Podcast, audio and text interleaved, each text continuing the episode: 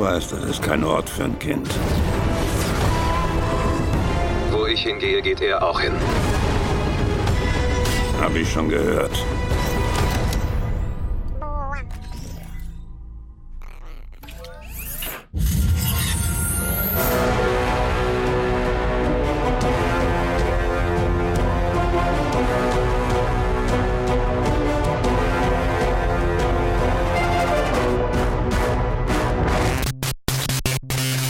Hallöchen und herzlich willkommen zu den Reviews diese Woche. Ich bin der Johannes und mit dabei ist unter anderem der Luke. Hallo. Und die Lee. Long lost. Hallo. Sie existiert noch. Ähm, und wir reden über The Mandalorian äh, Chapter 10, äh, Episode 2 der zweiten Staffel. Aber vorher eine Erklärung. Wir haben das gerade lang besprochen und ich bin halb verwirrt, aber ähm, ihr werdet merken, wir besprechen nur die Episode von letzter Woche, weil wir das hier am Dienstag aufnehmen, weil das der Tag ist, an dem wir Zeit haben und das wird auch die nächsten Male so laufen. Deswegen nicht wundern, wenn wir die aktuellste Episode in, der, in den Reviews immer nicht mit drin haben. Ich glaube, ich habe es kurz und knapp erklärt. Das war jetzt so viel logischer als diese, was waren 17 Minuten, wo wir diskutiert haben. Ja. Korrekt. Geil, sehr Das, gut gemacht. Ähm, ja. Ja.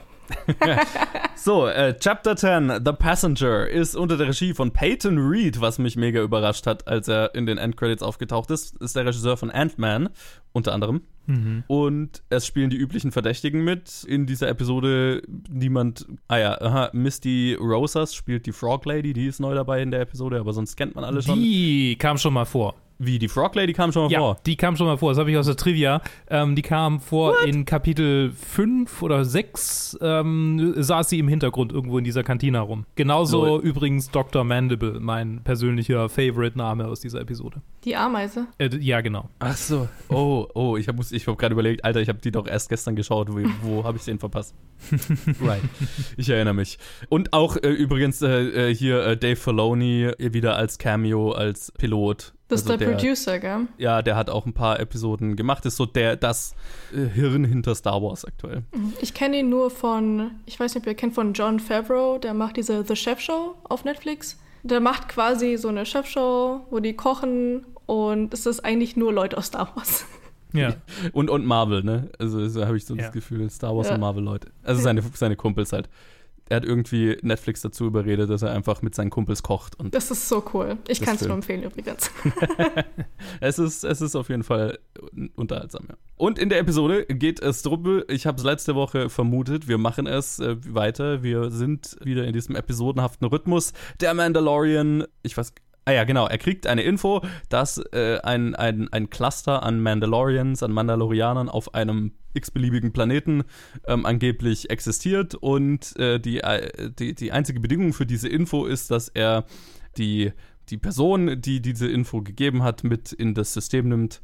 Und es stellt sich raus, es ist eine, eine, eine, eine humanoide Frog, Fro Frosch-Lady, die gerade ihre, ihre letzten Eier ihres Lebenszykluses gelegt hat und ihr Mann ist in dem System und der, der äh, muss die noch befruchten und sonst kriegen sie keine Kinder mehr und ähm, ist alles sehr tragisch. Und ja, dann ist es, er muss die transportieren. Unterwegs werden sie von äh, Rebellen aufgehalten, die das System patrouillieren. Und es kommt zu Auseinandersetzungen und sie crashlanden auf dem Planeten und so weiter. Es ist ein, eine weitere kleine Mini-Episode. Äh, Lee, ich fange mit dir an. Wie hat dir diese Episode gefallen? Yucky, yucky und nochmal yucky. Also, also yucky in Bezug zu den, ähm, ich sag mal, Kreaturen.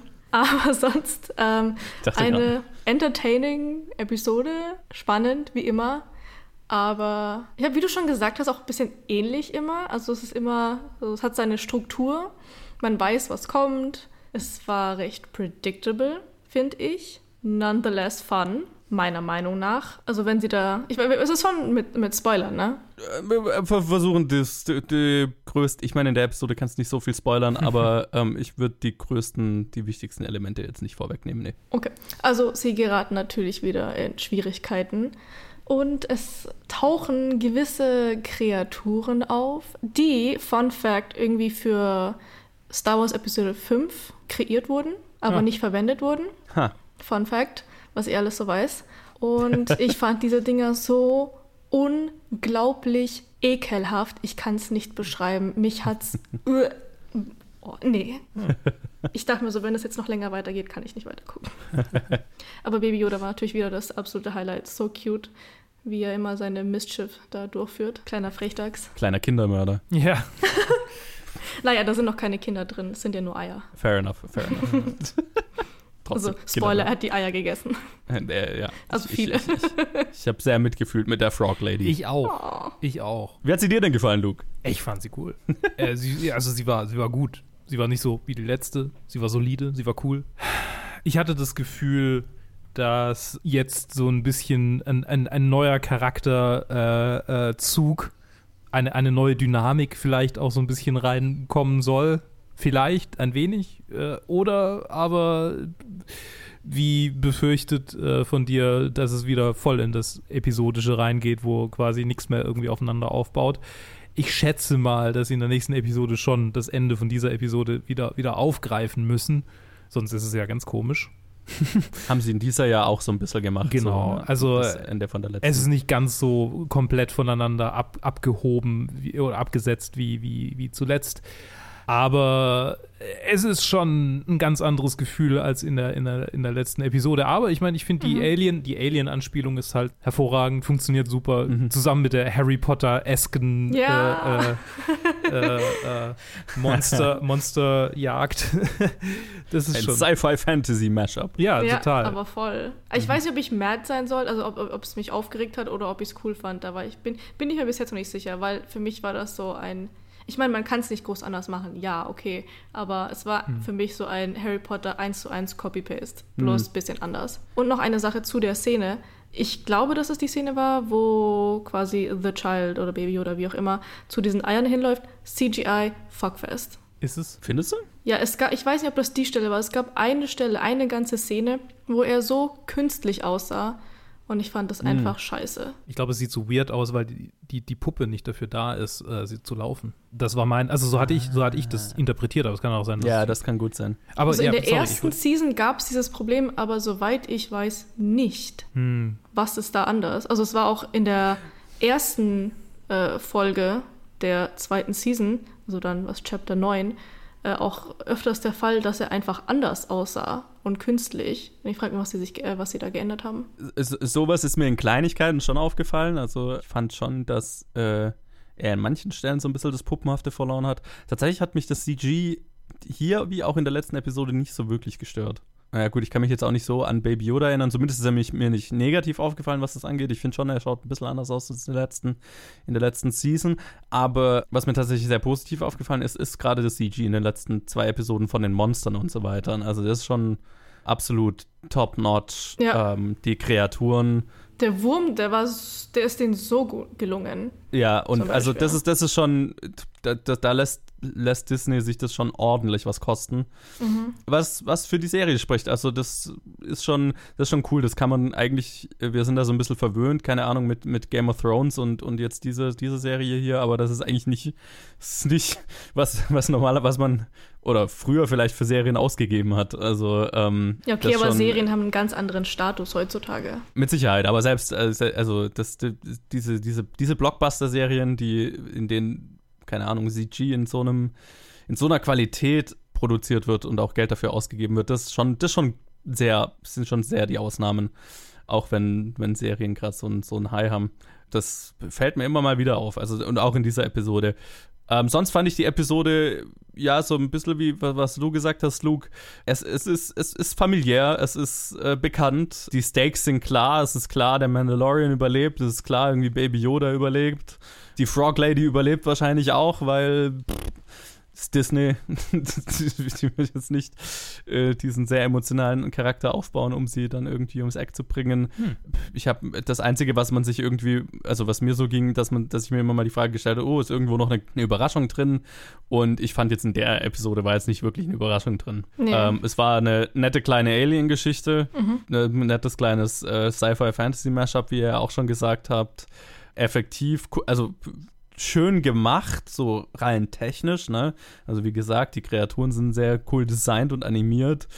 Ähm, die Action ist cool gemacht, es ist solide, aber halt auch nicht mehr. und es fühlt sich fast schon sehr, sehr spoiled an. Das ist so über, über, über die Episode zu sagen, weil die ist halt technisch schon, schon wahnsinnig gut gemacht. Aber ähm, ich fühle mich so ein bisschen zurückversetzt in die letzte Season, wo halt äh, manche Episoden so eine nette kleine Geschichte waren, aber halt auch nicht mehr. Und das ist schon, das ist schon ein bisschen merkwürdig dafür, dass halt so viel Geld da drin steckt, ne? Ja, das ist mir auch, bis es nicht irgendwie erwähnt wurde, nicht so ganz krass aufgefallen, aber jetzt, wenn ich drüber nachdenke, dass die eigentlich so ein bisschen abgehackt sind. Also, dass es die Grundline gibt, so ja, ich suche Boba Fett oder den, den diesen Mandalorian, der, Ja. den es angeblich noch geben soll. Und danach geht es hauptsächlich um diese Adventure, die stattfindet. Ähm, und Genau. um es nicht weiter auseinanderzureißen, aber ich weiß nicht, ob das sein sollte oder nicht, oder ob das noch jemand aufgefallen ist. Es gibt eine Szene, wo ähm, Fenster zerstört werden. Und dann in der nächsten Szene, wenn es wieder weitergeht, ist es nicht mehr kaputt.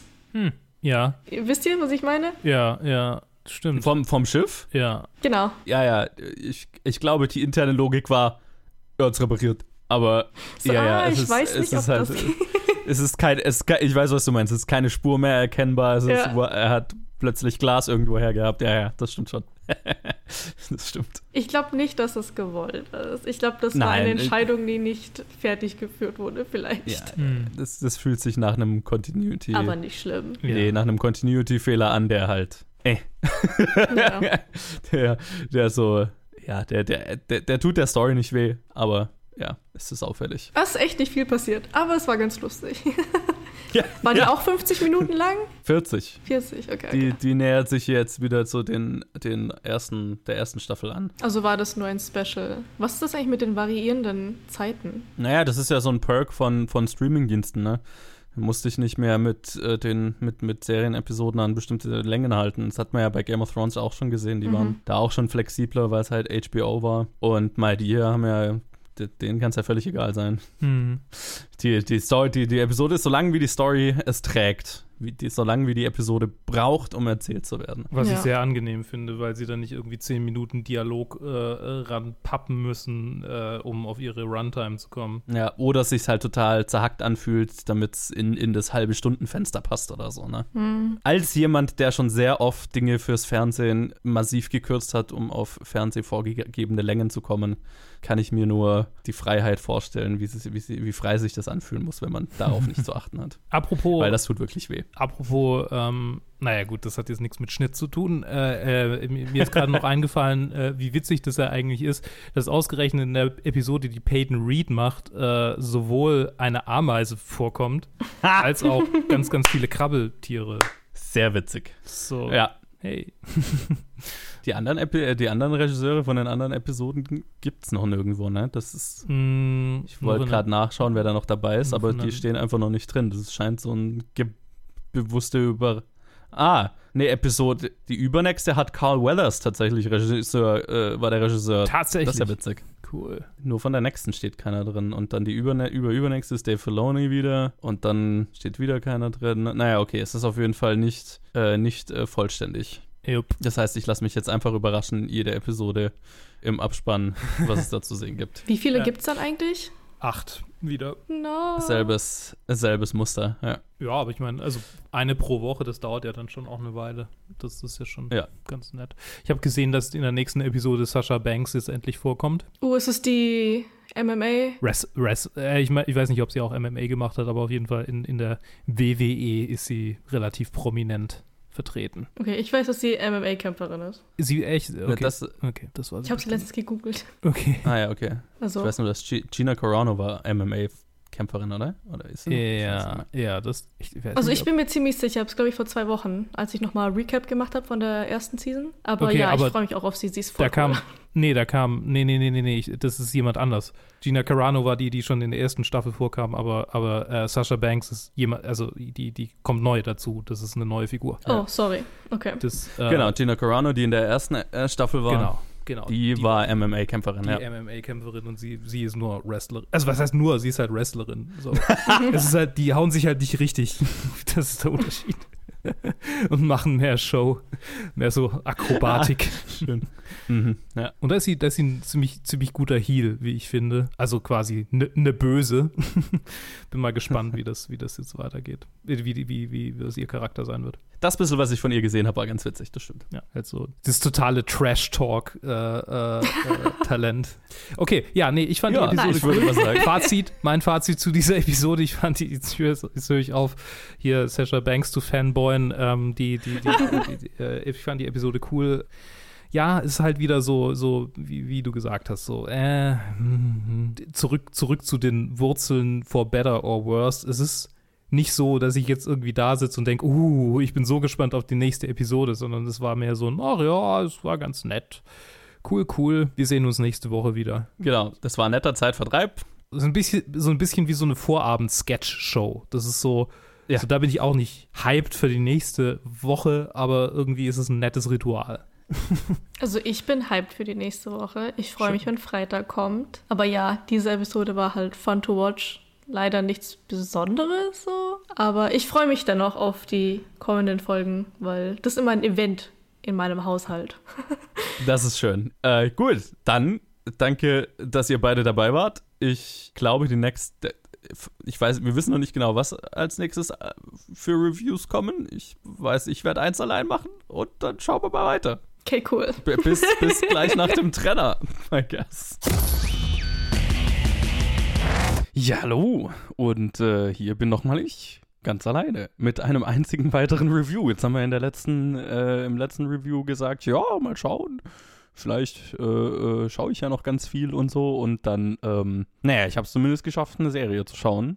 Das ist ja auch nicht, das sind ja im Prinzip sieben Filme. Oder fünf oder so, wenn man es wenn man's zusammenzählt. Aber äh, ja, mehr habe ich leider nicht geschafft. Aber ähm, dafür kann ich euch eine großartige Serie empfehlen, nämlich The Queen's Gambit oder Das Damen-Gambit auf Deutsch. Äh, warum klingen deutsche Titel, selbst wenn sie wörtlich übersetzt sind, manchmal so viel weniger sexy als im Englischen? Naja, es ist so die deutsche Sprache. Also, The Queen's Gambit ist ähm, unter der Regie und äh, von Scott Frank und äh, mit Co-Creator Alan Scott. Scott Frank, hauptsächlich bekannt als Autor für Filme wie Logan zum Beispiel, den der vorherigen Wolverine-Film hat er gemacht, Minority Report hat er geschnitt, äh, gesch geschnitten, geschrieben und hat vor drei Jahren schon mal eine Netflix-Miniserie mit Godless gemacht, ah, die ich seit drei Jahren auf der Watchlist habe. Ja, Zeit. Was ist Zeit? Ja, The Queen's Gambit ist eine Serie, eine Miniserie mit sieben Episoden, basierend auf einem Buch. Nicht auf einer wahren Geschichte, auch wenn es sich so ein bisschen so anfühlt, sondern eher, keine Ahnung, inspiriert von der, inspiriert von wahren Ereignissen im Sinne von, äh, es geht um äh, eine, junge, eine junge Frau, äh, die ein Schach-Prodigy ist, ein, ein junges Schachgenie. Sie ist ein Waisenkind. Am Anfang der, also in der ersten Episode erfahren wir, dass ihre Mutter beim Autounfall ums Leben kam und sie im Waisenhaus gelandet ist. Dort werden die ganzen Kinder, es spielt in den 60ern oder also ich weiß nicht, wo sie klein ist, vielleicht noch in den 50ern, wo die ganzen Kinder in diesem Waisenhaus ähm, mit, mit, mit Pillen ruhig gestellt werden, weil man das damals noch so gemacht hat. Und ja, diese Pillen, von denen wird sie abhängig, aber gleichzeitig helfen die ihr so ähm, Schach zu visualisieren, was sehr cool äh, gemacht ist. Und der dort angestellte Hausmeister ähm, hat ein Schachbrett im Keller und fängt an, mit ihr Schach zu spielen und ihr Schach beizubringen. Und so entwickelt sie sich dann über die Jahre. Also der Film, ja, die Serie zieht sich so, ich schätze mal, über so ein ja, 10, 15 Jahre, Jahre Zeitraum. Ähm, entwickelt sie sich zu einer der besten Schachspielerinnen der Welt und es äh, arbeitet dann darauf hin, dass sie gegen den weltbesten Sowjet-Schachspieler in Moskau dann antreten wird, ab einem äh, soll, ab einem Punkt. Ähm, das ist so, äh, wo das Ganze hinführt. Also so ein bisschen äh, Sportfilm, Sportserien-Muster und äh, das tatsächlich sehr gut umgesetzt.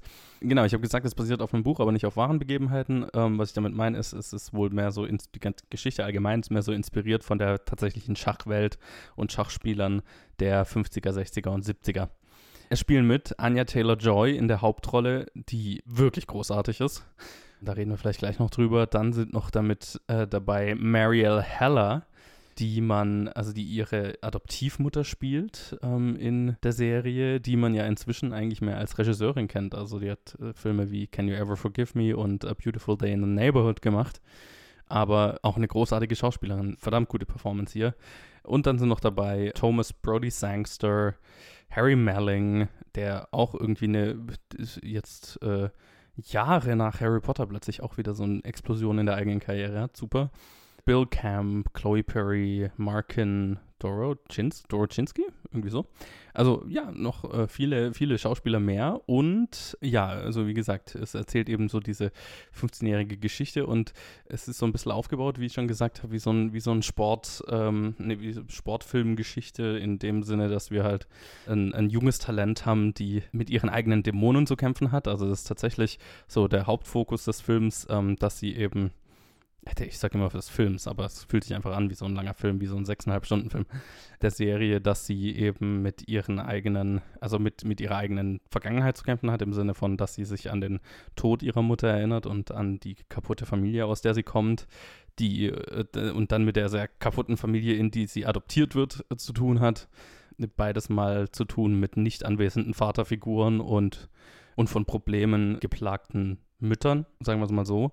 Also ihre eigene Mutter damals war in irgendeiner Form depressiv, erfahren wir so Stück für Stück über die Serie. Und Marielle Heller, die ihre Adoptivmutter äh, spielt, ist eben ähm, Alkohol, ganz klar depressiv und alkoholabhängig. Und das ist, das ist, womit sie zu kämpfen hat und was sich eben auch, äh, was sie natürlich stark prägt Sie ist von kleinen Kindbeinen an, also von, ja, von, seit sie in diesem Waisenhaus landet, dann eben drogenabhängig, indem sie abhängig von Beruhigungsmitteln ist und dann später auch ein Alkoholproblem entwickelt und so weiter. Also diese, diese persönlichen Dämonen sind ein zentrales Thema. Und was ich interessant fand, also es ist definitiv eine Serie über eine Frau, die in einer Männerdomäne erfolgreich wird. Und das ist auch ein Thema, aber es ist nicht das Thema. Und das fand ich ganz gut. Das macht es fast effektiver. Ähm, es wird hier und da mal angesprochen, aber es ist nicht das, worum es in, in, in der Serie geht. Äh, hauptsächlich. Und das macht diesen, diesen Aspekt fast noch effektiver, als wenn es die ganze Zeit offen angesprochen werden würde. Sondern ähm, es fokussiert sich halt sehr viel mehr auf ihre persönliche Geschichte, auf ihren äh, Charakter und die tiefen eigenen Probleme, mit der sie zu kämpfen hat, auf dem Weg zum Schachruhm.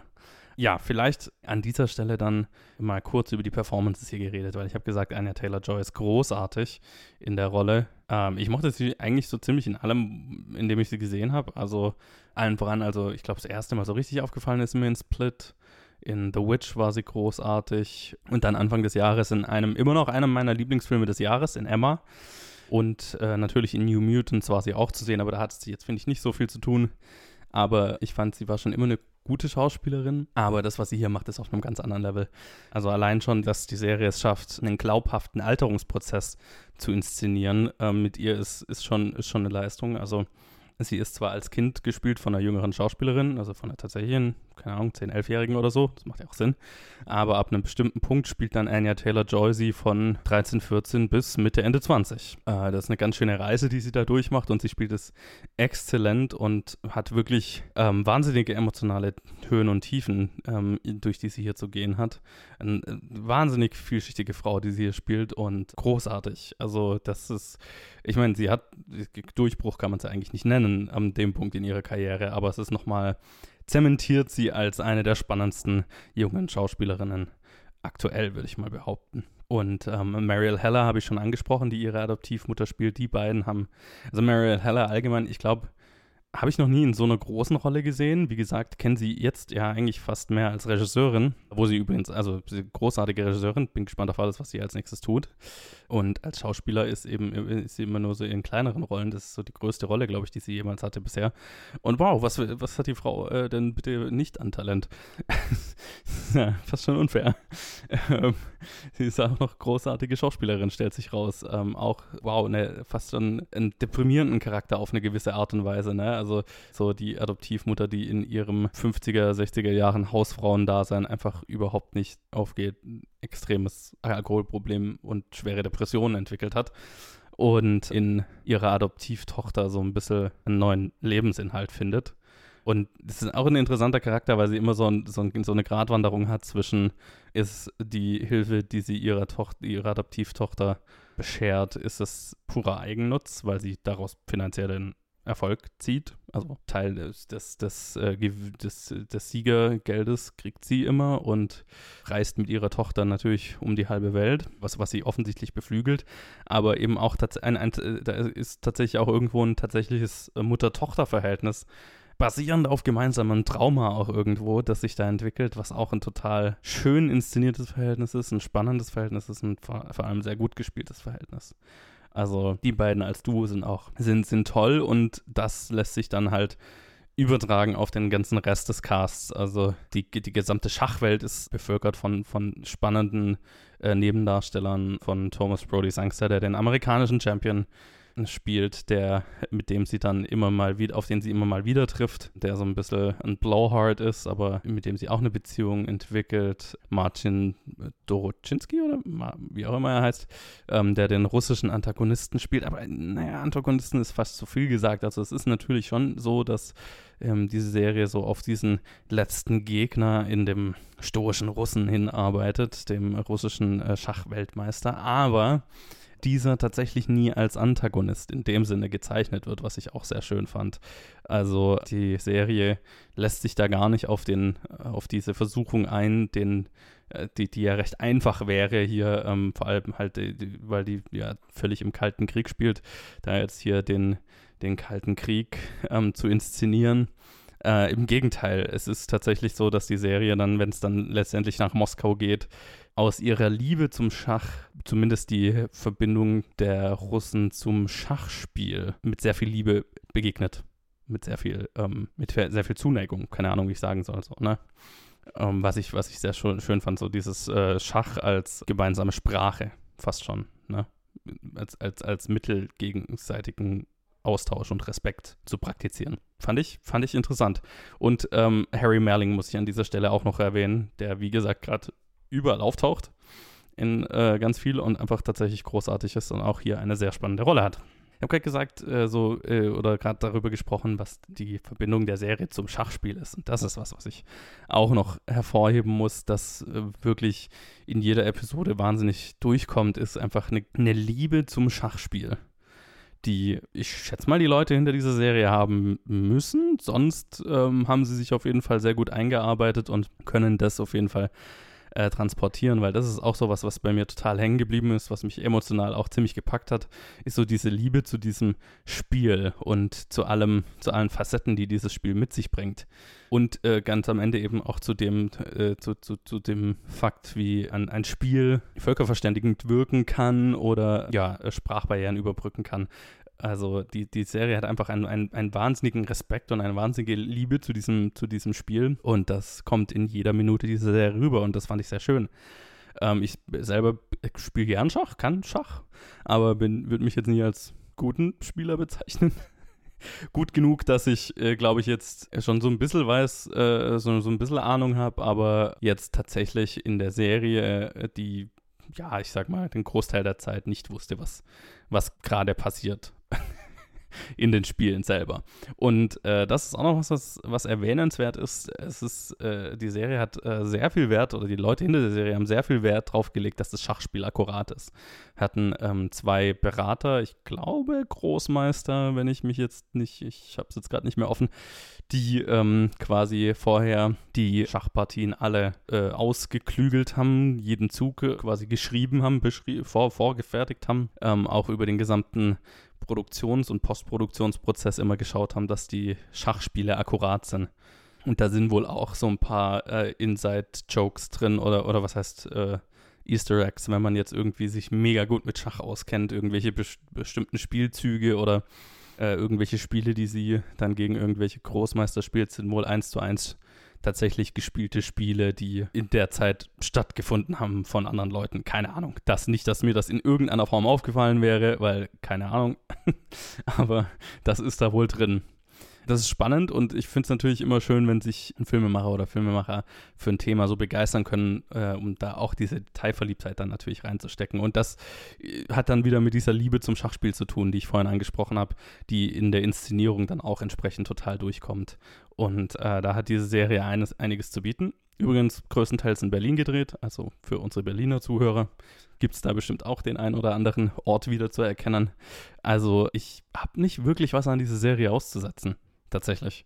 Also es ist eins meiner Serienhighlights. Also jetzt hat man schon mit äh, Haunting of Bly Manor eine großartige Netflix-Miniserie. Jetzt geht es gleich weiter.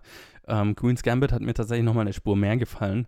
Es ist für Leute, die Schach lieben, bestimmt äh, nochmal noch mal mehr ein, ein, ein Schatz von einer Serie. Aber ähm, auch wie, für jemand, äh, der wie ich so ein bisschen Ahnung von Schach hat und ich glaube, man kann auch überhaupt keine Ahnung von Schach haben, um mit dieser Serie völlig klar zu kommen. Also rundumfängliche Empfehlung. Gibt nicht wirklich was auszusetzen hier, äh, außer so vielleicht die, die, die gängigen Sportfilm-Tropes, für die die Serie jetzt eigentlich kaum was kann. Das ist es, glaube ich, von vornherein relativ klar, worauf das Ganze am Ende rauslaufen wird. Aber wie bei den meisten Sportfilmen ist das Ergebnis zwar wichtig, richtig und schön, aber die Reise dahin ist, was zählt. und tatsächlich, also bei mir ist es meistens so, die meisten Sportfilme, ähm, weil du schon vorher weißt, okay, es gibt ein, eigentlich, es gibt zwei Art und Weisen, wie das am Ende ausgehen kann. Und man kann irgendwann, glaube ich, relativ bei den meisten Filmen oder Serien relativ gut abschätzen, welches von den zwei Outcomes die Leute hier gewählt haben. Und dann weißt du, auf was es am Ende wohl rauslaufen wird. Und das nimmt vielleicht noch ein bisschen Spannung raus oder vielleicht geht es auch nur mir so. Aber wie gesagt, die Reise dahin ist das Ziel. Das Finale ist nicht, nicht weniger effektiv deswegen, auch wenn man, wenn ich jetzt, wenn es mir jetzt so ging, okay, ich weiß, auf was es am Ende rausläuft. Aber ist in dem Fall, finde ich, nicht, nicht so wirklich relevant. Tolle Serie. Ich finde es auch schön, dass die so ein bisschen als Geheimtipp angefangen hat und dann habe ich es nicht geschafft, sie schnell genug zu reviewen oder halt einfach schnell genug durchzuschauen. Und inzwischen hat sie sich einfach so rumgesprochen, dass sie jetzt einfach schon eine ganze Weile in den Netflix-Charts ist und nach und nach immer mehr Leute äh, von der Serie Wind bekommen. Und deswegen möchte ich da jetzt auf den Hype-Train einfach mal mit aufspringen und sagen, The Queen's Gambit, äh, The Queen's Gambit, das Damen-Gambit äh, auf Netflix unbedingt anschauen. Eine der besten Serien des Jahres mit sieben Episoden auch schnell geschaut großartige Performances, tolle Geschichte. Vollumfängliche Empfehlung und das war's dann in dem Fall von den Reviews diese, die, diese zwei Wochen. Jetzt haben wir gesagt, ja, wir machen das zwei Wochen und dann werden es wahrscheinlich so überlange Episoden. Dieses Mal nicht, weil wir, also in dem Fall einfach, weil ich sehr viel zu tun hatte. Wir hören uns dann übernächste Woche wieder mit äh, zwei Mandalorian Reviews und hoffentlich einigen Filmen. Ich äh, ist, äh, bin mir ziemlich sicher, dass ich gut Zeit haben werde, was zu schauen. Also, ähm, ja, bis dahin. Ach ja, übrigens, äh, eine Sache noch. Äh, ich, äh, vielleicht hat es der eine oder andere auf Twitter, äh, auf Instagram oder Facebook gesehen. Ich wurde von der BBC interviewt. falls es jemanden interessiert, weil äh, tatsächlich wegen diesem Podcast, wegen unserer Directed by Serie, die BBC hat gerade äh, mit ihrer Sendung Talking Movies ein Hitchcock-Special gemacht, in dem ein kleiner äh, Beitrag über Hitchcocks äh, Verbindungen zu Deutschland war. Und da durfte ich meine zwei Cent dazugeben. Kann man bestimmt irgendwo finden im Internet, wenn es interessiert. Ja, und ansonsten, äh, danke fürs Zuhören. Hört äh, beim nächsten Mal wieder rein und hinterlasst uns da, wo ihr uns hört, eine Bewertung. Das wäre fantastisch. Bis zum nächsten Mal. Ciao.